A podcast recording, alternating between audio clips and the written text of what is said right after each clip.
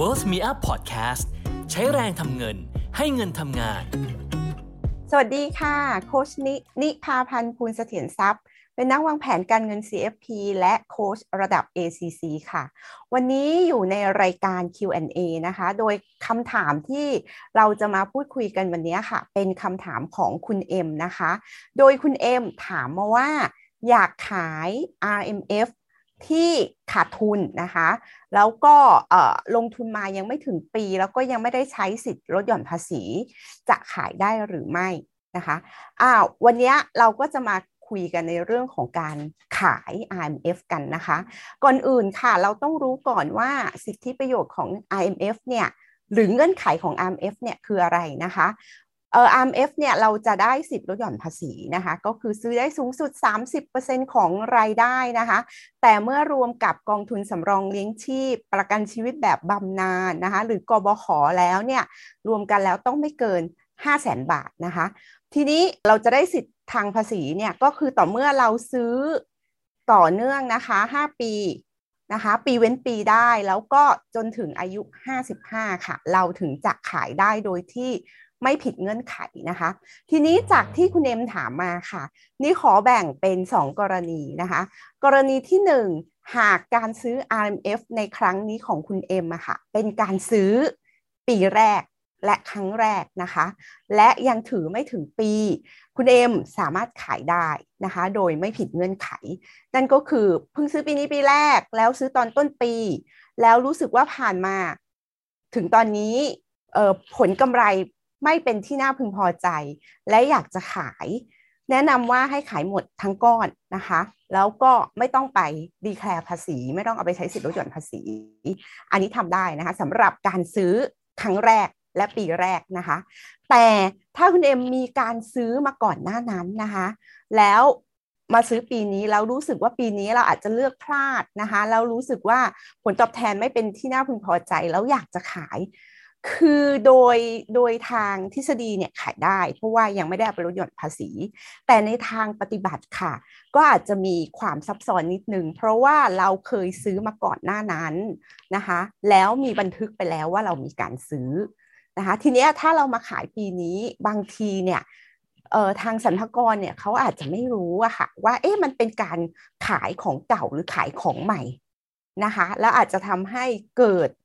ตีความไปว่าเป็นการผิดเงื่อนไขนะคะก็อาจจะทำให้สิทธิภาษีที่เราเคยใช้มา ก่อนหน้านั้นเนี่ยเราต้องคืนสิทธิภาษีย้อนหลัง 5 ปีนะคะเพราะฉะนั้นเนี่ยก็อยากจะให้คุณเอ็มลองไปเช็คค่ะว่า การซื้อครั้งนี้เป็นการซื้อครั้งแรกหรือเปล่า หรือเป็นการซื้อปีแรกหรือเปล่า ถ้าเป็นครั้งแรกและปีแรกเลย แล้วก่อนหน้านั้นไม่เคยซื้อมาก่อนเลย ไม่เคยได้ใช้สิทธิที่ประโยชน์ทางภาษีของ IMF มาก่อนเลย ก้อนนี้ถ้าอยากขายขายได้และให้ขายทิ้งทั้งหมดนะคะ แต่ว่าถ้าเคยใช้มาแล้วนะคะ หรือเคยซื้อมาก่อนหน้านั้น อันนี้อาจจะต้องระมัดระวังนิดนึงค่ะ เพราะว่าอาจจะ สันทกว่าจะมีการตีความว่าเป็นการผิดเงื่อนไขก็ได้ เพราะว่าอาจจะมองว่าเป็นการขายของเดิมที่เคยซื้อมาอะไรอย่างเงี้ยค่ะมันก็จะมีปัญหายุ่งยากที่จะต้องไปติดต่อไปพูดคุยกับสรรพากรในลำดับถัดไป ที่นี้แนะนำว่าจะต้องไปทบทวนการซื้อการขายของตัวเองให้ดีอะค่ะ เพราะว่า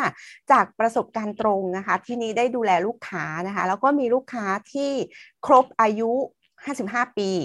นะคะ แล้วก็ซื้อ เออซื้อต่อเนื่องมา 5 ปีเนี่ยคือเข้าเงื่อนไขนะคะ แล้วก็อยากจะขอขาย RMF ค่ะ ปรากฏว่าทางบลจค่ะ เขาจะขอหลักฐานการซื้อต่อเนื่องด้วยนะคะ สมมุติว่าเราซื้อ RMF นะคะ หลาย ๆ ที่ปีที่ 1 ซื้อกับบลจ. กไก่ ปีที่ 2 ซื้อกับบลจ. ข ไข่เนาะแล้วปีที่ 3 ซื้อกับบลจ. ค ควาย แล้วปีที่ 4 วนกลับมาซื้อกับบลจ. กไก่ใหม่ สำหรับหลายท่านที่ซื้อหลาย ๆ บลจ. นะคะ เพื่อที่อาจจะเลือกกองที่ผลตอบแทนดีที่สุดเพราะแต่ละปี แต่ละที่เขาก็ performance ไม่เท่ากันใช่ไหมคะทีเนี้ยเราก็เข้าใจว่าถึงเวลาปุ๊บเราขอขายเนี่ยมันน่าจะขายได้เออปรากฏว่าบลจที่เราทำเรื่องขายค่ะเขาขอหลักฐานการซื้อ RMF จากที่อื่นที่แสดงให้เห็นว่าเรามีการซื้อต่อเนื่องถึง 5 ปี จะปีเว้นปีหรือซื้อ5 5ปีต่อเนื่องก็แล้วแต่นะคะเขาขอหลักฐานด้วยค่ะ เพื่อประกอบการขาย เพื่อเขาจะได้มั่นใจว่าเราขายแบบไม่ผิดเงื่อนไข เลยเป็นที่มาว่าเฮ้ยเราต้องเก็บเอกสารหลักฐานต่างๆ ไว้ด้วยนะคะ แล้วยิ่งคิดดูสมมติว่าอย่างวันนี้ค่ะนี่อายุ 42 เนาะซื้อ IMF มาเป็น 10 ปีแล้วนะคะ แล้วกว่าที่นี้จะกะเกษียณคือหรือขายได้คือ 55 เนี่ย แล้วเราก็ซื้อมาหลายบลจมากค่ะ ทีเนี้ยถ้าเราไปขายตอน 55 แล้วเราไม่เก็บหลักฐานไว้นะคะเออพอถึงตอนนั้นเนี่ยเออก็ก็ก็ต้องวุ่นวายกับการที่ไปหาหลักฐาน หลักฐานที่ว่าคือหนังสือรับรองการซื้อหน่วยลงทุนของ RMF นะคะเพื่อเอามาประกอบกับตอนขายด้วย เพราะทางบลจเนี่ยเขาอยากจะมั่นใจว่าเรา ขายแบบไม่ผิดเงื่อนไข เพราะว่าตัว RMF เนี่ยค่ะเขาได้สิทธิพิเศษตรงที่ว่าเวลาขายเนี่ยตัวกำไรหรือแคปิตอลเกนจากการขายเนี่ยค่ะ ถ้าเราขายแบบถูกเงื่อนไข เราไม่ต้องเอากำไรตรงนั้นมา รวมยื่นเป็นรายได้เพื่อเสียภาษี แต่ถ้าเราผิดเงื่อนไข และกอง IMF ที่เราขายนั้น เกิดมีกำไร นะคะเราคิดดูเราถือมาตั้งหลายปีใช่ไหมคะเกิดกำไรนั้นมันเป็นกำไรที่มันค่อนข้างเยอะ เงินกำไรก้อนนั้นเนี่ยค่ะ จะไม่ได้รับการยกเว้นภาษีนะคะ เราจะต้องเอากำไรนั้นมารวมยื่นเป็นรายได้เพื่อเสียภาษีด้วย ถ้าเราผิดเงื่อนไข ดังนั้นทางบลจเนี่ยเขาก็อยากจะมั่นใจว่าเรา